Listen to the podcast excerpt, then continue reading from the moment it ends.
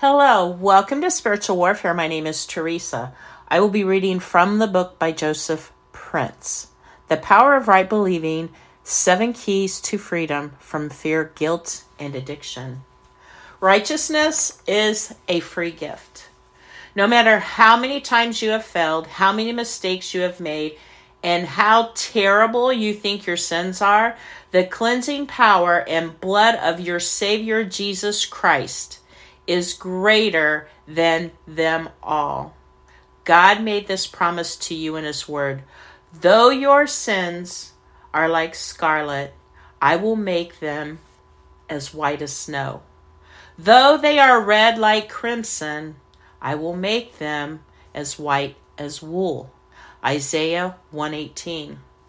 That's the power of the cross in your life. The moment you believe in Christ, all your sins are washed away once and for all, and you are made as white as snow. Have you seen how snow dazzles in the sunlight? That's how your Father in heaven sees you right now, clothed with the gleaming robe of righteousness. But, Pastor Prince, what have I done to deserve the robe of righteousness?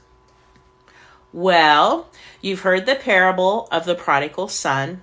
Let me ask you this What did the son do to deserve the father's embrace?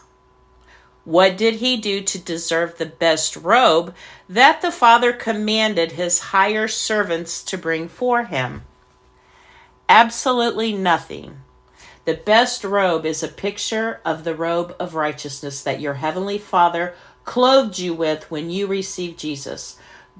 This robe of righteousness is a free gift. You cannot earn it, work for it, or merit it. That is why everything we hear about what the Father did to welcome his Son home is a picture of our Heavenly Father's amazing and unconditional grace.